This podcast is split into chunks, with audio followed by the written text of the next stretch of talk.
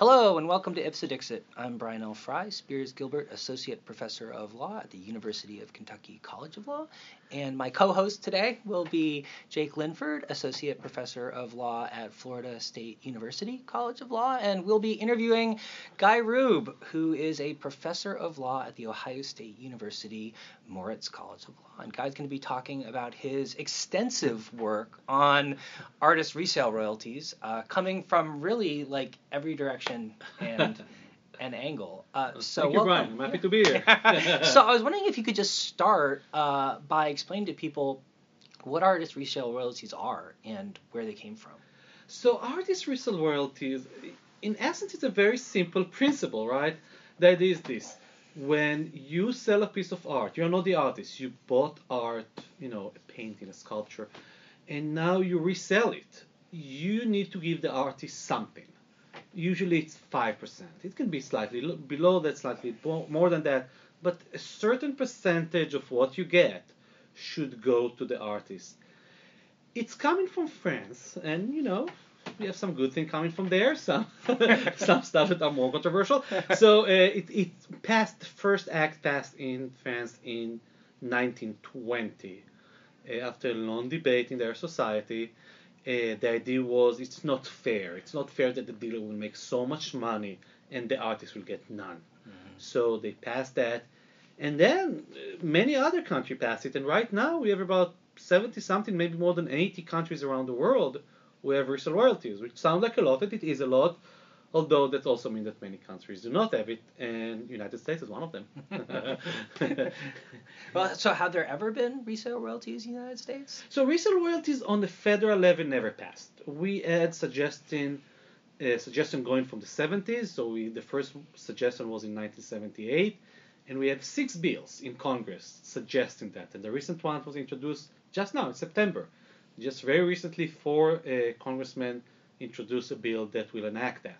So on the federal level, we never have resale royalties. On the state level, California did pass. California in 1976 passed resale royalty uh, bill. It required five percent royalties. So that was on the book from uh, uh, for 40 something years. It was not well enforced.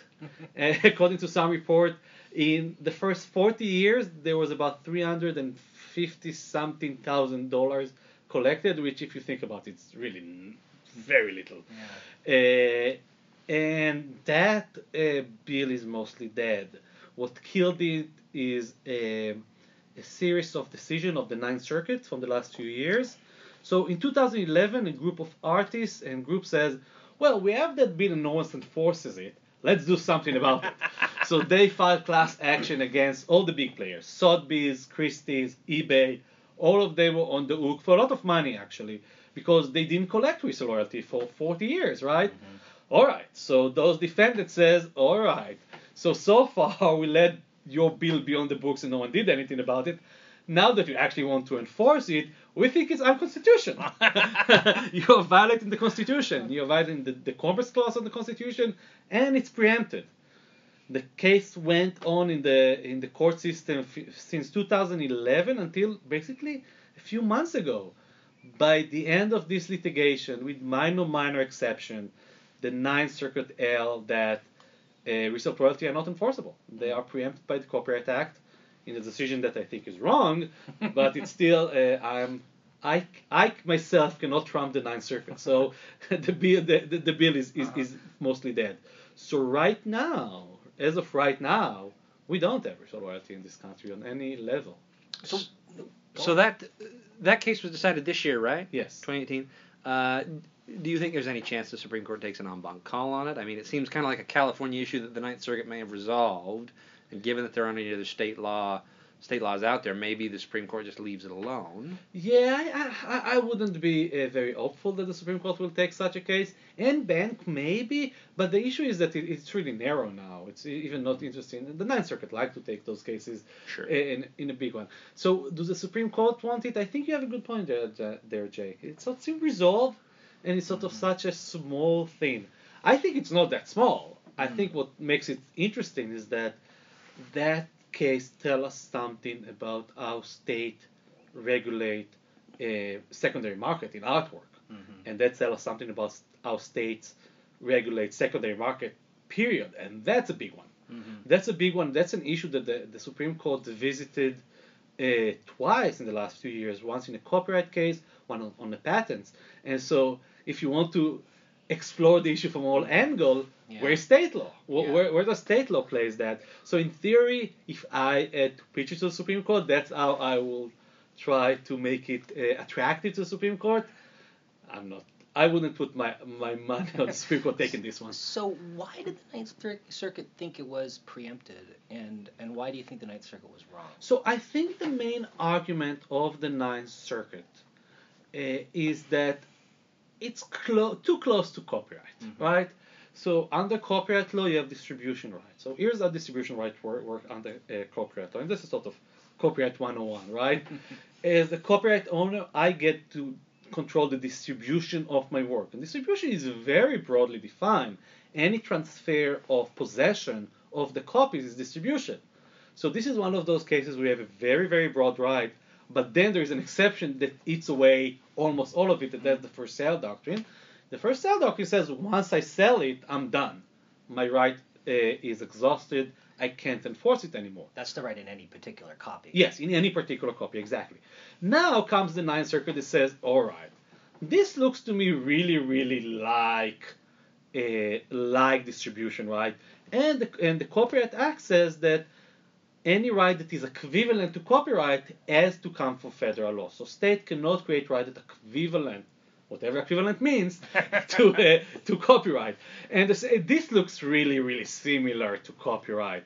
You are affecting secondary market, and look how similar it is to distribution right.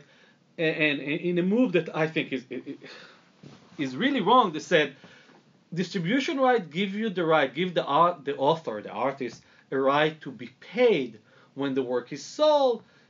Resale royalties is a right to be paid something, not everything, because you know 95% go to the to the seller, 5% goes to the artist, so it's the same. My view is, oh, wow, there's so many differences here.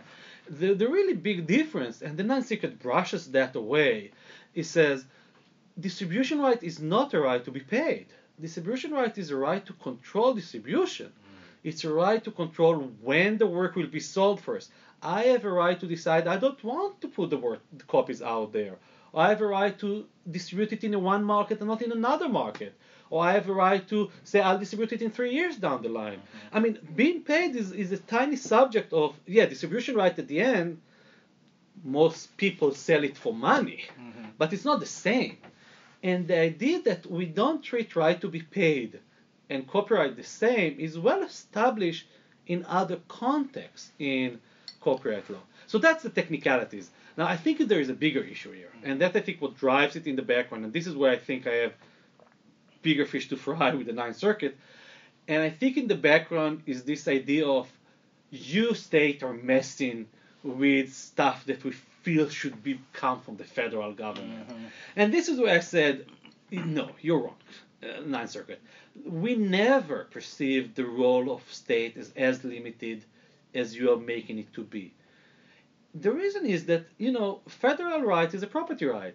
And in theory, you know, I can have property right and I can do whatever I want with that property right. But that's just in theory. In practice, what I want to do with property right is to sell it Yeah. and to license it and to lease it and to do all those great stuff with it.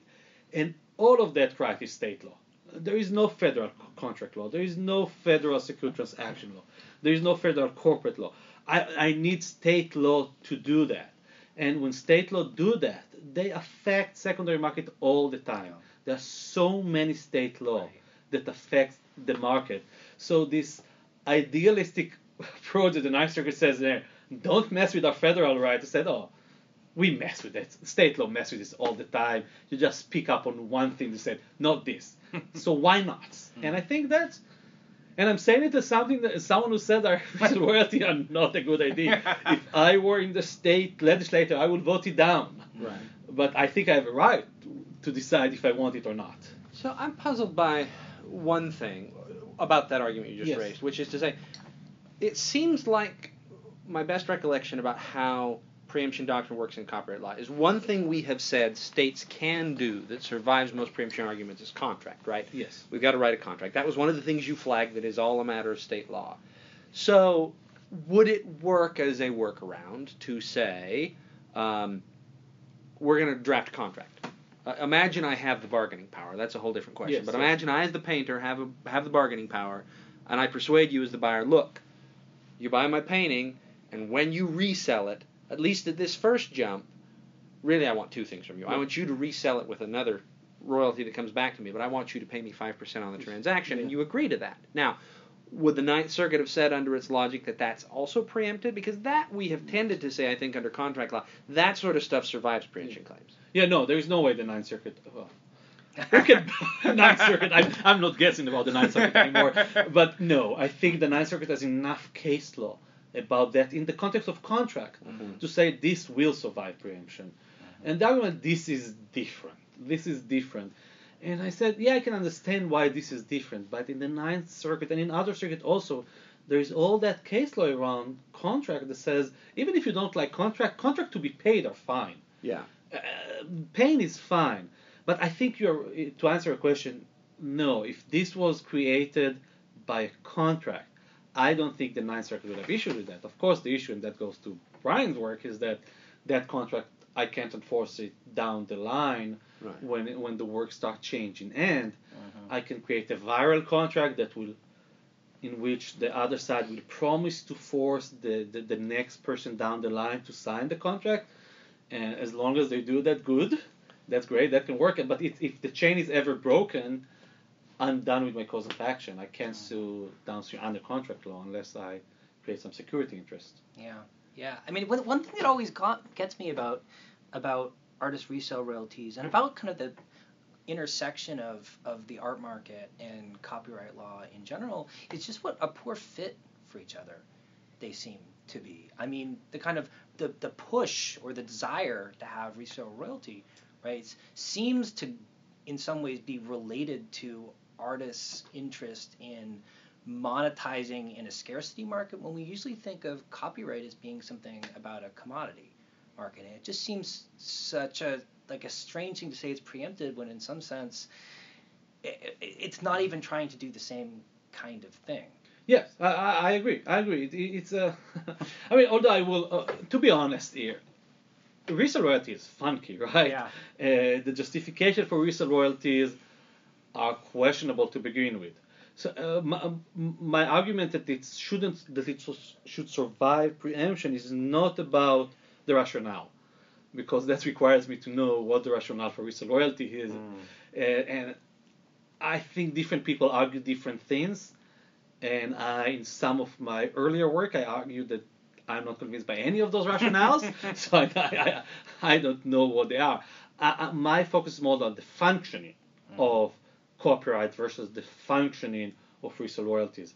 And I said one of them is the property right, the right to control, and the other one is the right to be paid. In the in, my work, I compare the right to be paid in some degree as taxation, right? I mean, as the buyer perspective, yes, I, I I'd rather not pay resale royalty. I understand that, and uh, that's fine. But I'd rather not pay taxes also. But the fact that the state tax something doesn't mean that they are intervening in something that is dedicated to the federal government in a way that they are not supposed to. Yeah, and that's interesting because there really is no reason that the state couldn't just impose a tax Yes. on the sale of artwork, Yes. right? And No. and I guess the concern the Ninth Circuit has is you can't impose a tax and then give it to particular people, but why Yeah. not? Yeah, I mean, listen. uh, Well, here's the thing: resale royalty is not tax because tax. The other definition of what tax is, and you can say it's actually a tax because tax cannot go to one individual, right? So it, it's not a tax. But you're absolutely right. As a functional matter, state can create that, and they do create. It's not just can; they Yeah, do. they It's- all the I mean, time. they have sale tax, they have income tax, and, and, and, and sale tax is very similar to that, right? I sell art, I have to pay. If, if, if tomorrow the state of California passed an act that is identical word for word for their preempted bill, and we just call it a tax and get it to the state, it has to go to the state, it can't go to the mm. artist. That's fine. If they decided to take that money and give it to artists in general, That's also fine. They can do all of that, and Sotheby's and Christie can argue until they're blue in the face that this is preempted. I can't imagine a court buying into that Mm-hmm. because state tax trans- sales transaction all the time.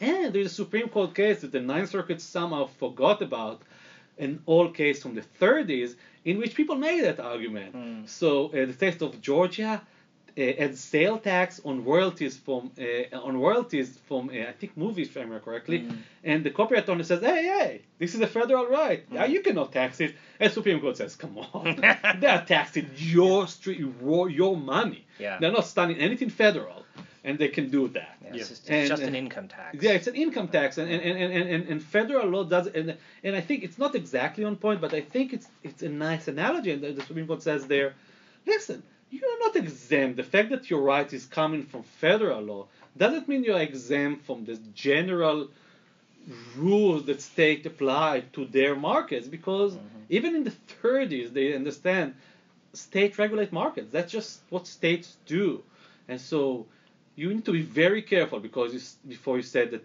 state regulation of a market is preempted. It doesn't mean that it can never be preempted. I'm just saying it usually is not. yes, yes. Do you Yeah. think there's any chance of one of these federal resale royalty bills actually passing? I hope not. I don't know. You know, I. It's really difficult to know. Uh, the the last bill that was introduced in September was introduced by uh, four uh, congressmen, two Democrats, two Republicans. Mm. Unlike the bill before that in 2014, that was introduced by three Democrats. So there is some uh, remnants of bipartisan support for Mhm. that proposition. What they have working on their side, and that, that is powerful, we need to say, there's a 2013 research study by uh, the Copyright Office, the U.S. Copyright Office. So there's a history there. In, 2000, in 1990, let's even go back. Mm. In the 80s, there was a push to pass resale royalties as passed as part Mm. of a big regulation we did on creative artists that Mm. eventually went into the virtual visual artists Rights Act. rights act. VARA. VARA. yeah, Yeah, yeah, yeah. VARA. And VARA had a royalty provision in it. Yeah. And as part of that bill, they said, okay, no, we are not giving you that. You get all the other stuff. We are not giving you that, but we'll have a study. So the Copyright Office created a study. It's about 700 and something pages, 1992. At the end of that study, they said, it makes no sense. We don't see why we want that. No. Mhm. 2011, another push for it, which Congress didn't take, but as part of that push, the people who, who asked for it asked Copyright Office, are you willing to do another study? And Copyright Office- says, sure, why not? More power to us. created another 200 something uh, study in which they say, actually, resale royalty makes sense, let's do it. And they explain why they changed their position. We can go into that. Uh, I'm not convinced by any of that. Yeah. But that is powerful because you have a federal agency that's supposed to be an expert in this field telling you that this is a good idea. So I think that, plus the fact that there are people on both sides pushing it, plus the fact that the state, that the federal court says states cannot do that, federal law should do that, if any, I think that there is some push toward that. It can get some momentum. I don't think it will pass. Mm. I hope it will not pass Mm. because I, I think it, it, it's, it's just bad policy. It just Mhm. makes no sense kind of policy. It's, it's, it's, it's, it's bad from distributive angle. It's ineffect, inefficient and ineffective. Mm. Do we have any evidence about what kind of the effects, the practical effects of adopting? Yeah, I'll, I'll tell you something. royalty? I'll, I'll just say one Yeah. sentence about the previous one. Yeah. The fact that it's inefficient and, and, and unequitable doesn't mean that Congress wouldn't pass it. Let's disagree to that, right? That doesn't guarantee that Yeah. Congress wouldn't pass it. Uh, we have some, we don't have a lot. The, the, the, the, the empirical data on resale royalties is surprisingly scarce. Mhm. It's partly because uh, California is not the only place who had that bill and didn't enforce it. Mhm. The other, because you can say there are 80 countries. Where is I should have a ton of empirical data. Mhm. We have a little bit. Part of it because many of those countries have tiny, tiny, tiny markets, right? Mm. So in some respect, who cares, right? now France is a huge market. France has a decent market, but also they passed it a long time ago, and there's some report that even there it's not really well enforced. Oh, interesting. The really, really interesting one is, is, the UK, Mm-hmm. because the UK is a big, is is a major market. It's a bigger market, the second or the third in the world, depending on how you count. Mm-hmm. And they passed the bill in the last 10 years. But it's such a new bill there. It's passed in 2006, but until 2012 it wasn't fully uh, enacted. They had some. So Mm. we had full resale royalty in the UK for six years. Mm-hmm. That's nothing. But maybe this is where we get good information. Assuming they do, they wouldn't Mm. just cancel it because they passed this bill, and we have good evidence about that because the EU forces them to do that. The EU really forces them. There are evidence that they, uh, you know, Tony Blair opposing it and fighting against it, but it didn't work. So the the EU forces them to pass that. So post Brexit, I don't know if they'll do that. There is there is an argument that is controversial. This is where we do have data, and it's difficult, right? The market in the UK is shrinking. That that we do know, Mm-hmm. but the, we we had we had you know in the last ten years we have an economic crisis on our head. So trying to see which what exactly caused that market to shrink is very difficult, Mm-hmm. and it's controversial.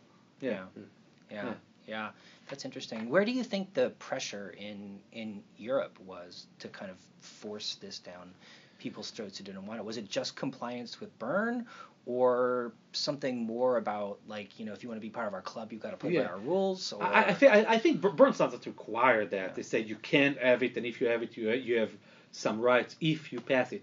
I think it's part of our club. I mean, it's a part of. I mean, it's a general motivation on the EU to have unified Mhm. Laws across the union. Uh, I mean, you can ask yourself why all those West continental Europe countries pass that one after the other.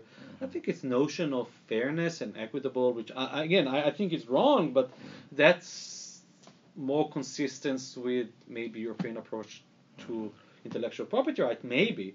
But once you know, once you have two thirds of the continent have that, and you want to have a unified system, you can understand why you said, okay, you have that's, that's the part of playing the game, right? I mean, we pay, the United States played dearly Mhm. to be part of the world. We gave up our, our formalities, we gave up stuff that we liked, you Mhm. know, Yeah. to play with the world. Mm. So the EU is pay have to pay a price to play with other European countries. Yeah, I mean, It's also possible if it's being enforced, and, and you seem to suggest that maybe it's not. What you have is you have if you have a bunch of countries where they're enforcing it, and then a country where there's no enforcement. It's just like cigarettes, right? yes, When I was exactly. or, or or so I grew up in Wyoming, Yeah. and the kids in Utah they could only buy three two beer, and it was it was a more Yeah. potent beer in Wyoming or Idaho, so they'd run to the border for their beer or their Yes. fireworks, right? Mhm. And so maybe the art market you shift yourself to the to the to the UK art market as Yeah. opposed to other countries because you don't have to pay the royalty. Yeah, that's absolutely absolutely an argument.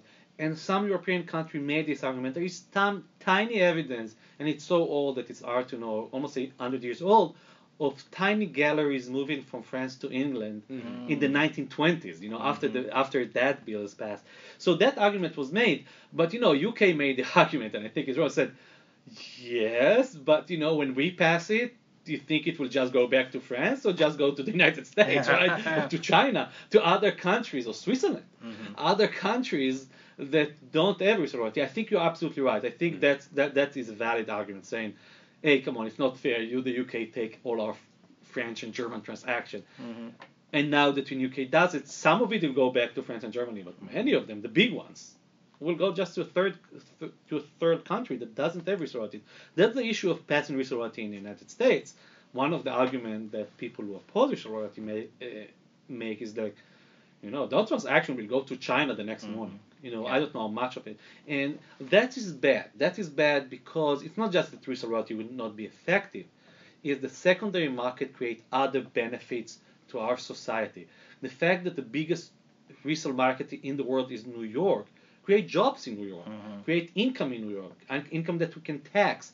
Create there are people who work to support those auction houses all of it will go to another country. Or Mhm. not, not all of it, but a lot of it might go to another country. It's not just, all right, we wouldn't have royalty, fine, we don't have them now. Mhm. No, there will be collateral damage from those markets, and an artist will see some of that damage from that market, that vibrant scene that New York now has, not Mhm. just New York, but mainly New York City, will go to you know Hong Kong and or Shanghai. Yeah, Mm. that's just just a loss. Great. Well, thanks so much, guys. It's Oh, been thank you really so much. fascinating. Yeah. Excellent. Thank you. Thanks to you too, Jake. I'm glad to be here. Yeah. All right.